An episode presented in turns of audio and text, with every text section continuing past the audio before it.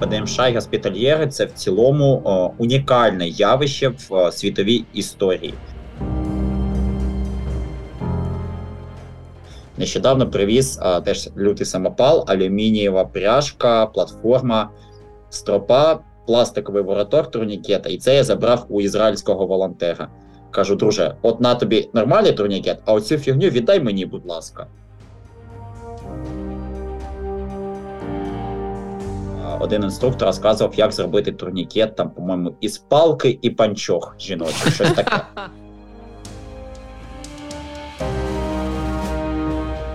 Усім привіт! Ви слухаєте подкаст Герої Харкова з Тетяною Федорковою та Володимиром Носковим. Наш гість сьогодні Даніл Жмуйдов, парамедик першого добровольчого мобільного шпиталю імені Миколи Пирогова та інструктор команди Такмет Харків. Говоримо про медиків-добровольців та порятунок захисників. Те, що я встигла так трошки по Фейсбуку прочитати, е, ви е, вже давно парамедик у першому добровольчому мобільному шпиталі, так? Я в ПДМШ з е, листопада 22-го року. А до цього спочатку повномасштабки був добровольцем в лавах спецпідрозділу Схід, місто Харків. А коли навчатися почали медичним справам, е, це вже е, війна вас на це наштовхнула? Ні, це було ще давно, ще 2016 рік почав проходити перші навчання, перші курси. Як для Мгм. вас почалося повномасштабне вторгнення? Я був в Харкові, я жив на Салтівці біля метро Героїв праці, о, і десь до половини четвертої ранку я не міг заснути, читав книжку і потім трошки задрімав. Четверта там з копійками, чую вибухи, розумію, що то ніфіга не салюти на журавльовці. Почалось. Я так само проснувся зі словом почалось. Так, е, і, і що далі? От проснулися, а, ще побули вдома, чи одразу почали е, збирати валізу в дорогу? Ми одразу одягнулися, просто схопили тривожні рюкзаки заздалегідь зібрані, взяв о, свою шаблюку і вирушили. Тобто, в мене десь тиждень до початку повномасштабки була якась, я не знаю, чуйка, що воно почнеться. Там докупив деяке медичне приладдя, яке я розумів, що знадобиться, докупив о, набої на власну зброю. Пішли у військову частину чи куди? А, У нас а, була певна заздалегідь домовлена точка ще з кількома друзями, а, які, з якими ми жили на одному районі. А, Ми з ними одразу зв'язалися, зустрілися, і звідти ми вирушили власне на базу спецпідрозділу Схід.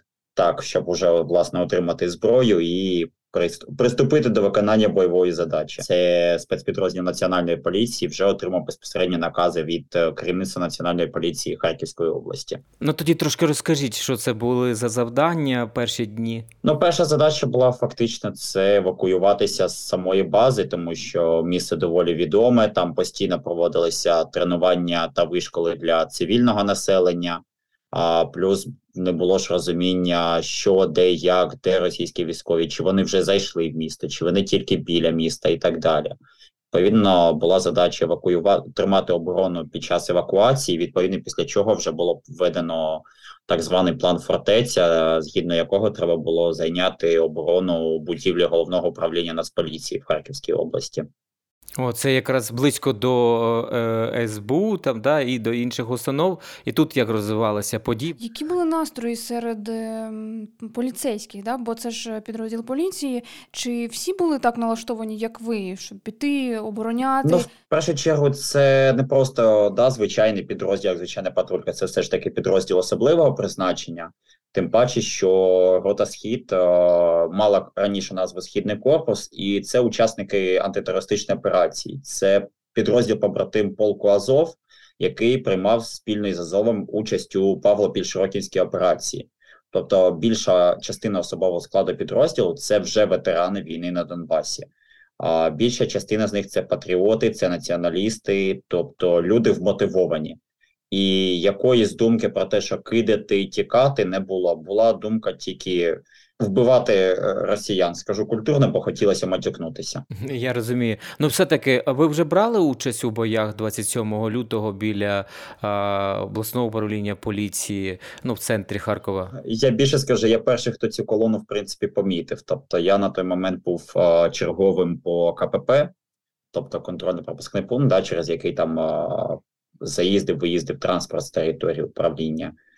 А відповідно, тоді десь о 8 ранку до КПП підійшов якийсь цивільний. Е, я ж відкрив спитати, що йому треба. А він ледь не на колінах там плакав, питав, як мені виїхати в Полтаву. Розкажіть, підкажіть. Я ж його заспокоїв. Все, підняв з колін. Кажу: ну їхати в Полтаву, там вам на південний вокзал, і звідти вже евакуюватися. А раптом почув, що їде якась техніка. Я визирнув, бачу, що по вулиці Чернишевського дійсно рухається колона техніки. Придивившись, побачив просто зетки на боках цієї техніки. Це були тигри. А з якого боку вони їхали? Із е, історичного, так, е, Харкова? Е, з боку, виходить, хода. От з тієї сторони, з того напряму по вулиці А, від парку Горького, от звідти. Ага, так. Грубо кажучи, так. От побачив зетки, кричу цивільному: тікай бігом звідси. Сам же ж в рацію одразу передаю, що по Чердишевського їдуть зетки. А, Забігаю в КПП, розумію, що у нас на КПП нема ані гранат, ані гранатометів, самі лише калаші. Я такий хлопці, закриваємо КПП, займаємо оборону у дворі. А у дворі тоді стояв БРДМ, броньована техніка. Така ну він фактично був не на ходу. 5-6 чоловік. Троє там зайняли оборону за оцим БРДМом, троє за рогом. І відповідно ми контролювали ворота, тому що ми думали, що будуть штурмувати зараз нас. А потім ми вже почули, що пішла відповідна стрільба, пішли полетіли гранати. І це в принципі наші спецпризначенці з роти схід відкрили вогонь із крупнокаліберної зброї вже по цих тиграх. А Кацапи у відповідь просто почали стріляти по всіх машинах, що стояли тоді на вулиці, аби просто відстрілятись якнайшвидше. Ви в цей момент е, що відчували? Бо це вперше взагалі прямо в ну, центрі для, міста. Для це... мене було незвично. Для мене було максимально незвично, що ну центр міста ворожа армія. Типу, що це як взагалі працює? Але в голові була лише одна думка: що якщо зараз прориваються ворота, то відкриваємо вогонь на ураження, не розбираючись. Як е, нам вдалося їх перемогти, завдяки чому вони не орієнтувалися в місті взагалі, тобто вони не розуміли в принципі, де вони їдуть. Це по перше. По-друге, це те, що по ним почали просто стріляти, грубо кажучи, звідусільно. Уявіть собі ситуацію. Да, ви ворожа техніка, вам треба заїхати в місто. Ви заїжджаєте в місто, а по вам звідусіль просто ведеться вогонь. Тобто в, почався бій да, біля будівлі поліклініки МВС а, із а, хлопцями із Нацгвардії. Потім далі на ГУНП вже з ротою схід. Далі там з територіальної оборони, навіть з патрульною поліцією біля Нікольського вони умудрились пострілятись. Ну тобто вони їдуть, і вони фактично, я думаю, просто не розуміли, що відбувається. Типу, вони може думали, що їх тут зустрічатимуть з квітами, а тут з кожного вікна стріляють.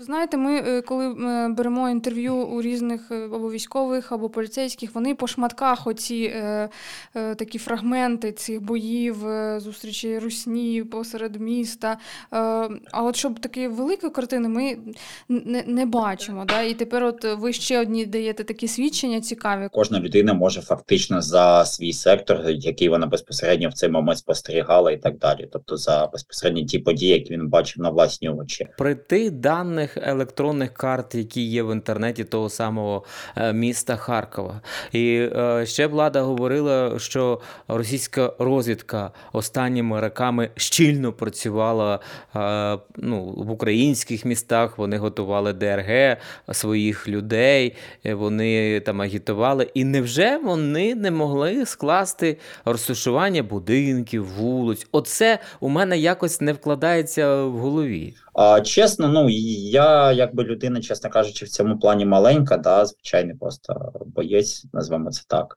і відповідно розуміти, що там а, в штабах коїться, в наших, в їхніх, я не можу. І тому я не можу сказати, чи планували вони щось, враховуючи те, що скільки було вже прецедентів, да, коли росіяни користувалися якимись не, неактуальними даними. А там випадок, коли вони, по-моєму, в Харківській області висадились по мапі. У них був ліс, а фактично висадилося в голе поле і так далі.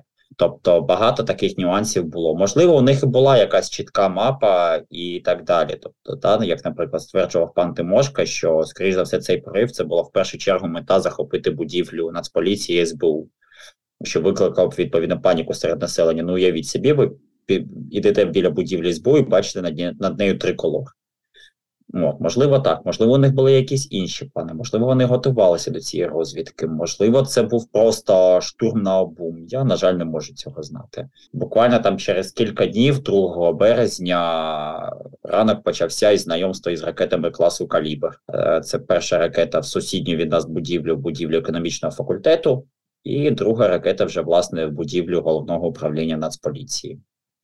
Оце для мене така подія, яку я особисто називаю другим днем народження, тому що мені просто пощастило тоді трошки раніше вийти на вулицю, трошки раніше вийти на пост. Інакше я міг би лишитися там саме під завалами. Так, це такі події для Харкова загалом трагічні. Ці Знакові, перші дні, так. перші дні березня просто жахливі. Тоді ще тоді ще було дуже багато поранених. Насправді хтось з них да, відновився і повернувся в стрій. От хтось досі лікується. От один з побратимів е, моїх е, він тоді отримав серйозну травму. Він отримав перелам тазу внаслідок вибуху. А, Після чого він довгий час на, знаходився на реабілітації, потім повернувся на службу, а згодом перевівся в Національну гвардію. Зараз несе службу в Нацгвардії. І ви залишалися далі у центрі, чи вам далі вже е, треба було на північну Салтівку, за межі Харкова? Ми якомога швидше да, зібрали, забрали все, що ми змогли із собою, тобто, в першу чергу, зброя, боєкомплект і так далі. Да? А, там, За можливості звичайно ж, надали допомогу всім, хто її потребував. В першу чергу це були першочергові дії, тобто надання до медичної допомоги всім пораненим і їх передача. А вже в швидку швидка дуже швидко взагалі відреагувала. Просто честь і ми хвала за це. Uh, і відповідно нам треба було знайти якесь uh, тимчасове місце для базування, після чого ми вже uh, тоді перемістилися на іншу локацію. Там і вже потім нас нам знайшли постійне місце для перебування.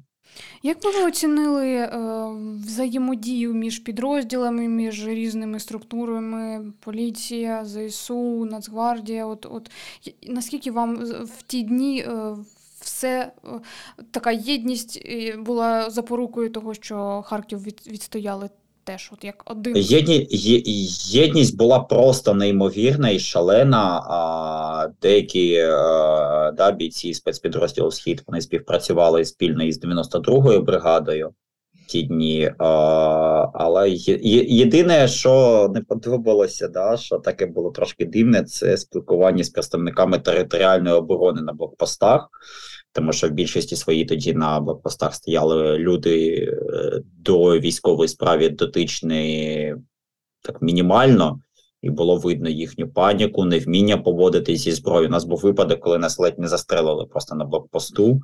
Просто ми під'їхали на блокпост, кажемо пароля. У цього бійця скинутий е, запобіжник, палець на спусковому гачку. Я розумію, що не дай Боже якийсь не, е, звук там виходу чи приходу і він просто відкриє вогонь на ураження, при тому, що ствол автомата був направлений на двері нашого водія. Медична складова у вашому житті вона була постійною, так? Так, звичайно. І під час, е, коли прильот був на ГУНП, мені також доводи, е, доводилось надавати допомогу пораненим. Е, один з хлопців, яким я допомагав, у нього був е, така серйозна відкрита черепно-мозкова травма. У нього був фактично уламок в голові який просто на його щастя не задів мозок, а просто застряг в кістках черепу. Надав йому базову, хоча б допомогу, тому що розумів, що там є ще інші поранення. Тоді якраз прибіг Євген Храпко, неймовірної е, сили медик. Я передав цього пораненого йому і побіг далі шукати інших, кому хто потребував допомоги. Це, якщо не помиляюся, медик, який загинув, на жаль,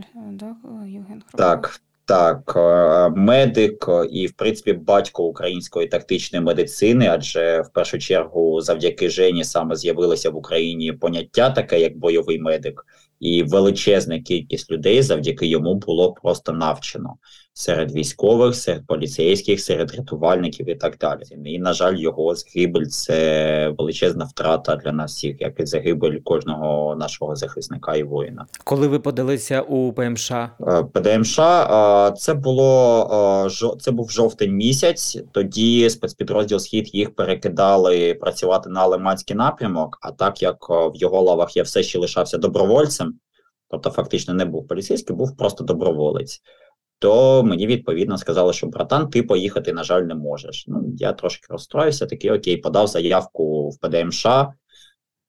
і мене власне прийняли. Так. Цей підрозділ, що це таке? Це в складі ЗСУ? Чи це е... перший добровольчий мобільний шпиталь імені Миколи Пірогова? Це добровольчі формування, це об'єднання цивільних та бойових медиків, які працюють на передовій ще з 2014 року. Тобто унікальне явище в українській історії це добровольчі медичні підрозділи. Да? Це як мінімум два підрозділи, таких як ПДМШ і госпітальєри.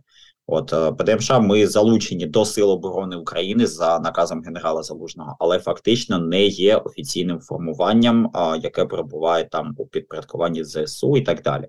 Тобто ми підсилюємо Збройні Сили України на певних напрямках, там де вони нас потребують. Це евакуація коротке плече, там, грубо кажучи, з позиції до стабілізаційних пунктів, це стабілізаційні пункти, і це реанімобілі, які евакуюють із 100 пунктів вже а, в тилові шпиталі. Тобто, фактично, ми суто добровольче медичне формування. Тобто, ми фактично не воюємо. Наша задача рятувати. Рятувати з, зброя військових це автомати, гранатомети і так далі. Наша зброя це турнікети, скальпелі і так далі. Геннадій Друзенко, ваш очільник, якраз пише е, про те, що наша місія рятувати, але ми зазнаємо постійних перешкод з боку різних представників е, е, різного щабля представників влади. От він згадує цю історію із тим, що попросили вже і Слав'янська виїхати е, шпиталь. А ви от на своєму рівні відчуваєте, що дійсно є певні перепони, що ви можете виконувати свої функції не в повній мірі? Ця перепона з е, виселеннями з бази у Слов'янську це взагалі просто нонсенс. Е, і складається просто-напросто враження про те, що ну війна для можновладців закінчилася, що все вже перемога добровольці не потрібна. Чесно,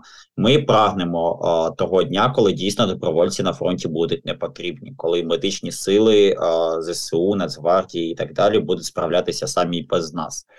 Але наразі такого немає.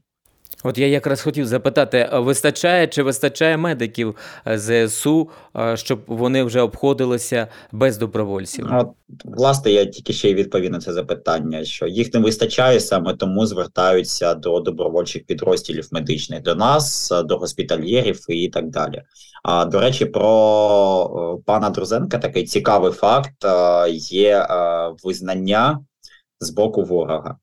По-перше, е, ПДМШ у реєстрах Російської Федерації офіційно занесено як терористичну організацію, а МВС Російської Федерації оголосила Геннадія Друзенка у розшук. Ну це клас, тобто це, це прям е, визнання реально. Е, визнання від ворога, навіть чесно кажучи, приємніше ніж визнання від держави, на мою думку. Як влаштований саме організм ПДМШ?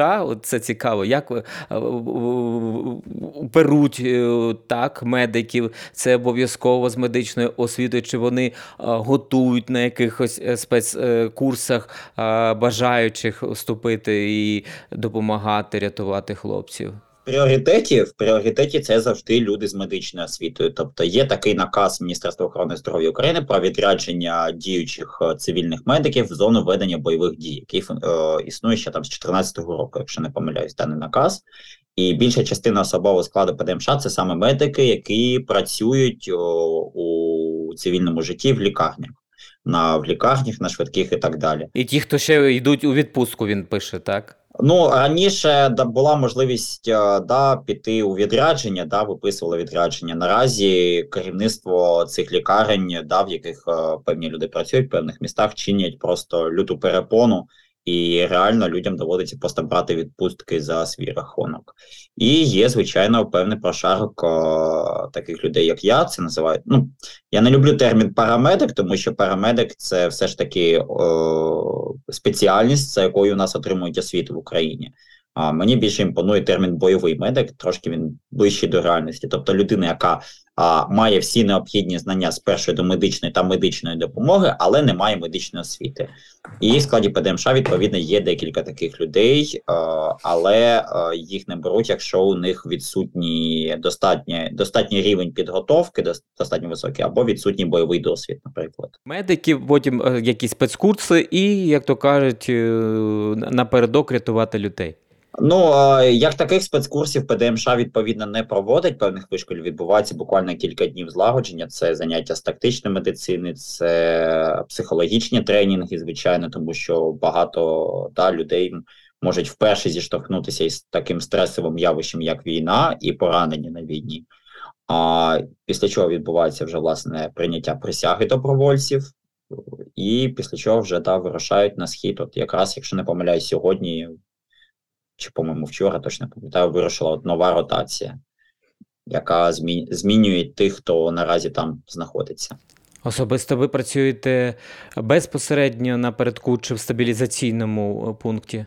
Особисто я працюю зазвичай на екіпажах е, короткого плеча евакуації. Тобто, моя задача там буквально там кілометр півтора від позиції знаходитись. До нас приносять пораненого. Наша задача його довести до стабілізаційного пункту в дорозі, надаючи всю необхідну допомогу. От з цього досвіду допомоги пораненим на фронті, на самому на самій лінії, е, вам доводилося бачити різні ситуації, так? І наскільки от ваша команда е, вже прилаштувалося для такої постійної роботи? Кожну нову ротацію мені доводилося працювати із е, різними людьми, тобто не було такого, що ми працюємо одним складом екіпажу весь час. Та? Тобто кожен місяць там екіпажі між собою, люди між собою на екіпажах міняються, тому що не всі можуть дозволити собі там кілька місяців поспіль там перебувати. Та якщо це цивільні медики, то у них якби є їхня основна робота, на яку вони мають ходити, отримувати кошти і так далі, щоб було за що жити. А зазвичай мені в екіпажі просто попадалися ті, хто вже не перший місяць, не перший рік в ПДМШ, і тому вже таких речей просто звикли. Тому у нас завжди була чітка злагоджена робота. Тим паче, що перед початком ротації да, екіпажі завжди ми між собою знайомилися. Да, ті, хто буде працювати на екіпажі, спілкувалися, розуміли у кого який досвід, у кого які навички і так далі. Вже відповідно від цього розподіляли між собою обов'язки. Да. Наприклад, крайній місяць я працював із дівчиною анестезіологом. І ми з нею розподілили тоді наступним чином. Кажу, давай так, ти займаєшся знеболюванням, там фармакологією, переливаннями і так далі. А я вже безпосередньо займаюся самими травмами, там турнікетами, тампонадою і так далі. І в такому форматі ми з нею працювали. Там теж якась була історія із переливанням крові. Я читав, що е, теж є противники цього. А якраз е, от представники вашого шпиталю кажуть, так ми ж е, рятуємо життя людям, що це треба робити як найкоротший час. Зараз взагалі є да, така справ... велика дискусія, да? ну не дискусія, а вимога я б сказала, просунутих е, людей на фронті, е, добровольців, які виступають за те, щоб е, все покращувати і допомагати якнайшвидше з переливанням крові. А є такі суворі якісь накази, да, така бюрократична якась процедура, наскільки я розумію. В медичних умовах, в стаціонарних, там ще щось таке. Це набагато простіше, да, у певних підрозділів Збройних сил України переливання крові на догоспітальному етапі, тобто на етапі евакуації, воно налагоджене. Але біда в тому, що командування медичних сил ЗСУ да, вже офіційно ввело переливання крові е, на догоспітальному етапі, тобто дозволило, але заборонило це робити бойовим медикам, тобто людям без медичної освіти. Чому не зрозуміло? Ну ну можливо, вони бояться, що ви порушите якісь там санітарні норми там чи ще щось. Якщо вони бояться, що е, щось може піти не так, тоді не простіше да, дати можливість навчитися цьому. Да? Я, наприклад, да, я навчений переливанню крові на в польових умовах, на госпітальному етапі і так далі. Хтось, можливо, ні. Відповідно, можна дати можливість цього навчитися і дати дозвіл. Але ж в більшості свої медики, які працюють да, в Збройних силах України рятують життя в Нацгвардії і так далі, тобто в силах оборони України, більшість свої це медики без медичної освіти, це бойові медики. І відповідно, в більшості своїй саме вони перші, до кого потрапляють поранені. Переливання крові воно більш ефективне, аніж використання тих чи інших розчинів. І зараз на цю тему продовжується конференції, продовжуються дискусії. Нещодавно було зроблено звернення до командування медичних сил ЗСУ, і дане звернення вже почали підписувати активно всі, хто дотичні до медицини, тактичної медицини і так далі, в тому числі перший добровольчий мобільний шпиталь виступає серед підписантів, і наша команда, так Харків, наші курси з тактичної медицини. Ми також підписали це звернення. тому що дуже багато насправді є питань, стосовно яких командування медичних сил ЗСУ, на жаль, не дає якоїсь чіткої відповіді, або, вибачається, вираз творить фігню. Це якась недовіра до бойових медиків, чи чому, як ви думаєте, це Це совкова бюрократія. Тут біда в тому, що наказ він стосується абсолютно всіх. Це питання саме цієї совкової бюрократії, яку, на жаль, ми в своїй країні досі не перемогли. Це при тому, що ми декларуємо, да, що ми переходимо усіляко на натівські стандарти, і постійно про це говориться на такому най, найвищому. І при і при цьому командуванням медичних сил ЗСУ передаються максимально погані аптечки з неякісними китайськими турнікетами. О, ви у мене зняли запитання з язика. Я якраз хотів це е, зачепити. Все більше і більше зустрічаю в стрічці Фейсбука, що турнікети китайського виробництва ще якийсь був скандал з гуманітарною допомогою, що нещодавно да, так, е, де неякісні завезли. Неякісні, неякісні аптечки, аптечки а, так. Після чого піднявся звичайно скандал серед а, всіх бойових медиків, діючих медиків та інструкторів з тактичної медицини. Ми підняли величезний галас у соціальних мережах цього питання. Після чого командування медичних сил ЗСУ зробило просто найтупішу дію, яку вони могли в такій ситуації вдіяти. Тобто, та нормальна людина, коли побачила величезну кількість такої критики, при чому цілком обоснованої. А вона підреагувала, да, типу, вибачилась би, відкликала ці аптечки, з'ясувала би, що що і як правильно, що краще, і виправила б свої дії. Командування медичних сил ЗСУ викатило пост про те, що нормальні турнікети, чого ви випендрюєтесь, да? Ну, якщо не дословно цитувати, але по сенсу. І закрила коментарі просто до цього поста, щоб туди ніхто нічого не міг писати. Це взагалі класно. Ну так, вони написали: ну так це ж е, пишуть, так це ж гуманітарна допомога. Ми що ми могли вдіяти там? СММ рівня совок. СММ рівня Радянський Союз 50-й рік, ага, от щось на кшталт того. І залежить фактично вже від людей, які там на місцях ці питання вирішують. І серед них можуть бути як нормальні, адекватні люди, які розбираються в суті питання, а є, вибачаюсь, так звані сапаги.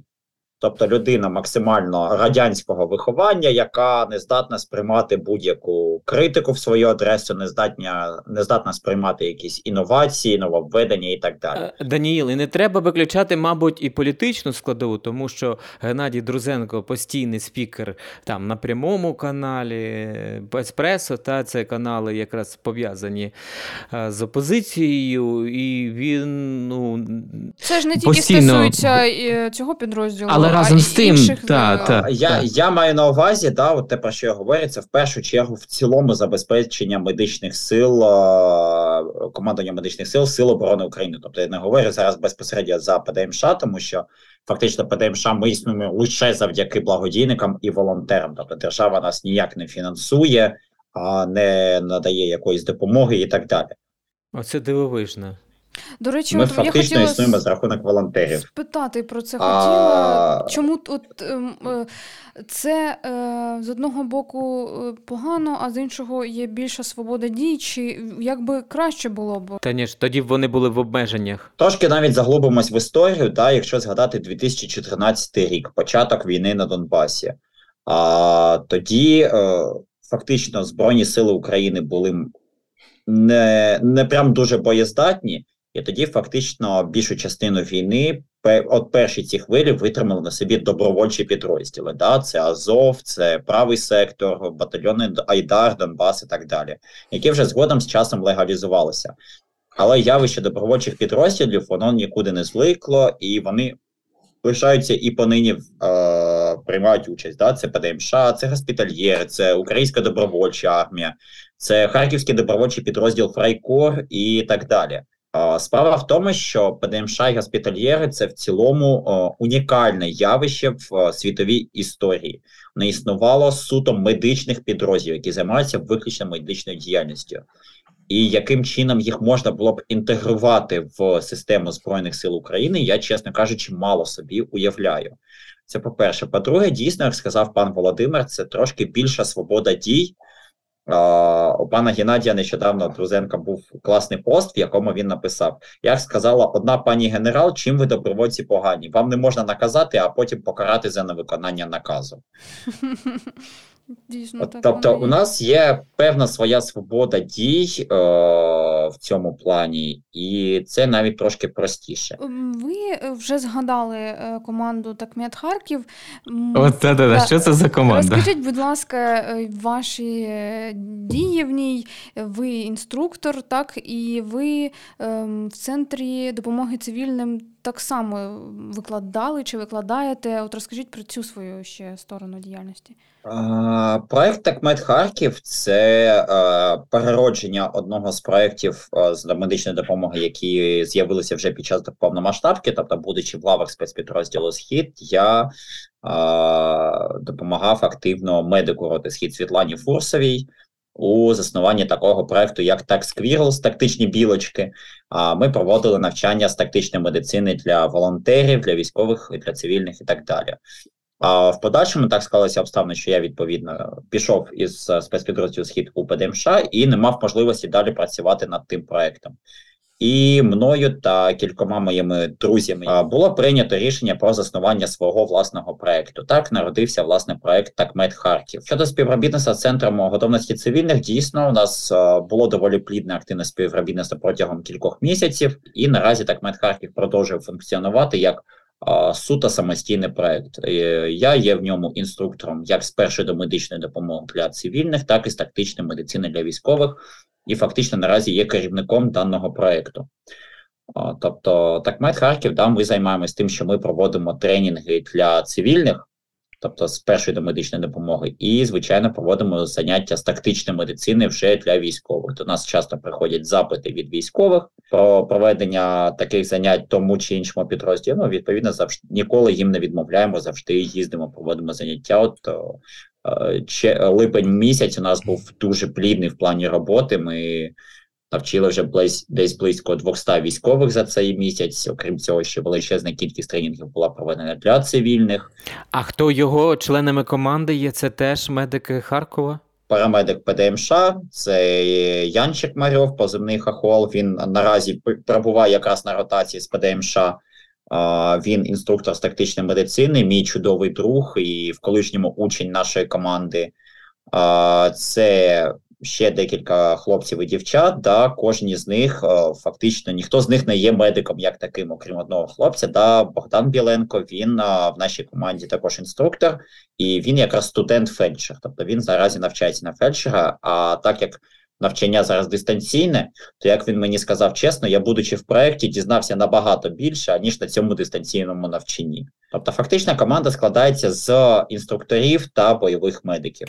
А Даніл, а от про рівень підготовки а, нас, харків'ян, а знову ж таки до вас на курси записуються е, волонтери, там люди, які розуміють, що таке війна і що треба бути готовим до всього.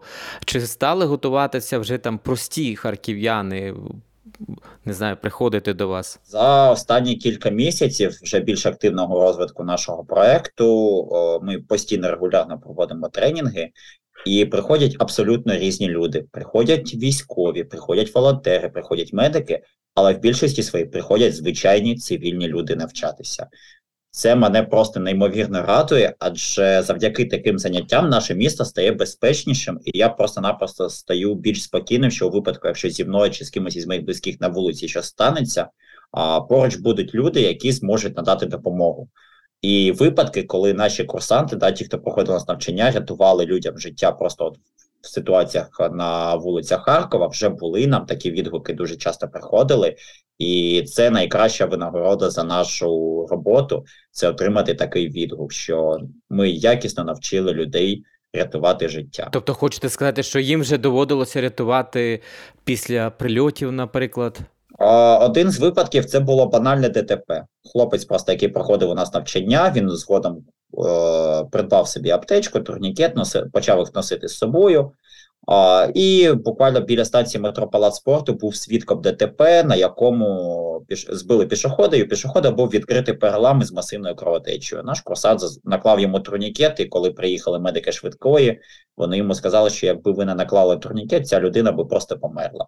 От так. А ви б взагалі радили б харків'янам носити з собою е, аптечки? У мене просто є приклад, е, одна історія. Це мій колега розказав, що вже настільки адаптувався до сьогоднішнього життя, що він вже не виходить е, з дому без аптечки. Ну так це ж круто. Це максимально круто. Я раджу це робити не тільки харків'янам, я раджу це робити абсолютно всім не тільки да, я на тренінгу зазвичай розказую, навіщо це заняття потрібне, не тільки тому, що у нас в країні триває війна, а тому, що критична ситуація може статися навіть не через війну. Це може бути ДТП, це може бути будь-яка побутова ситуація.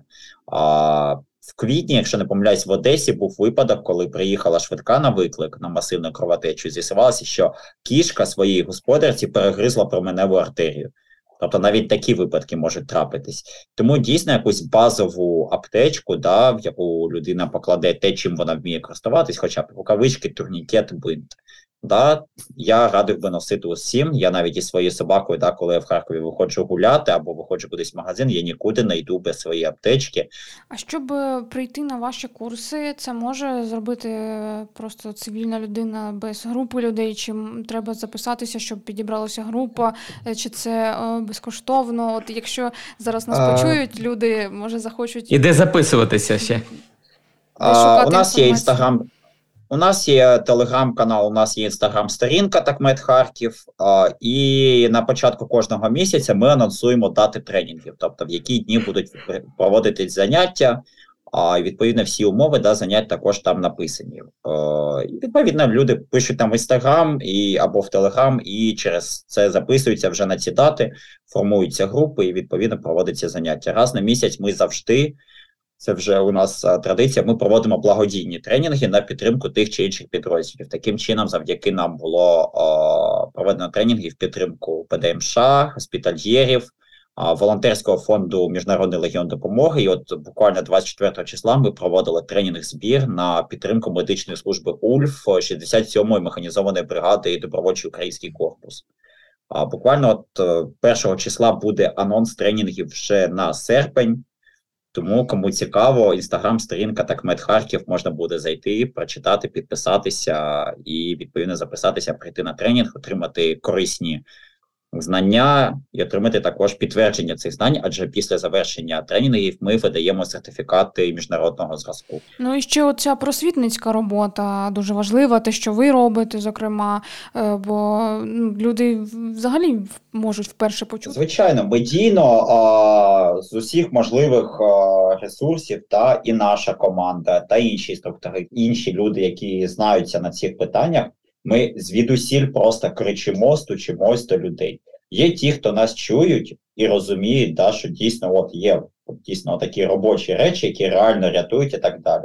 А є ті, хто вперто відстоює своє право творити фігню. Біда а, псевдоінструкторів саме в цьому, що вони розказують якусь маячню. Да, от нещодавній випадок із Інструктор відео. Йо. А, інструктор Йо це найяскравіший просто приклад. Да, дійсно, це вже мем просто такий, а, і це просто приклад того, як робити не треба. Бо нещодавно відео було на 1 плюс 1, там, де а, один інструктор розказував, як зробити турнікет, там, по-моєму, із палки і панчох жіночих, щось таке. До речі, цього і дуже, ми, на жаль, і... ще багато, так, самоділки. У нас а, на штабі, де ми проводимо заняття, у нас є такий стілажик, на ньому висить вивіска, музей турнікетів, які вбивають. І в цьому стелажі висять, власне, всі оці шедеври самоділкіних. Передавали, просто казали: ми знаємо, що ви забираєте музей, це вам ми тут знайшли щось. Мені доводилося забирати у бійців, у волонтерів волонтерів і так далі. Нещодавно привіз а, а, теж лютий самопал, алюмінієва пряжка, платформа, стропа, пластиковий воротор турнікета, і це я забрав у ізраїльського волонтера.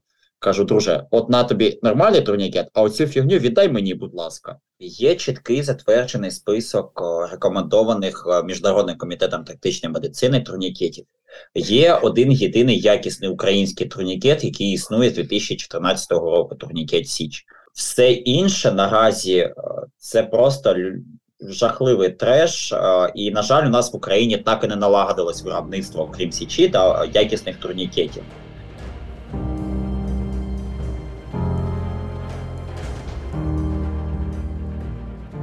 У нас в планах виробництва свого якогось мерчендайзу, да, якого, який буде пропагувати такмет у маси. У нас є такий девіз, трошки матюкливий, перекладу його культурніше.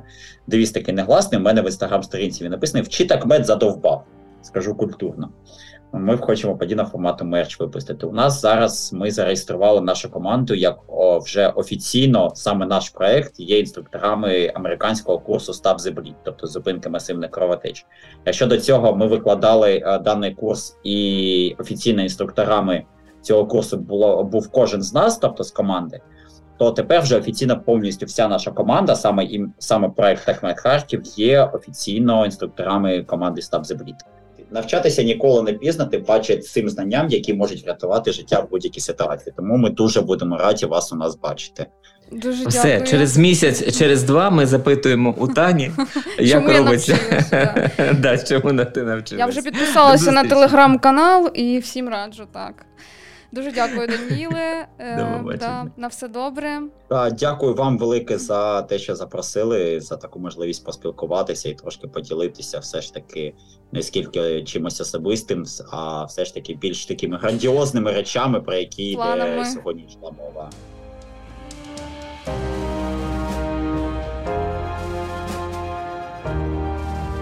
Це був подкаст Герої Харкова з Тетяною Федорковою та Володимиром Носковим. Про медиків-добровольців, порятунок захисників на фронті говорили із бойовим медиком Даніїлом Жмуйдовим. Слухайте наш подкаст на радіо Накипіло, сайті Mediaport.ua та подкаст-платформах. На все добре.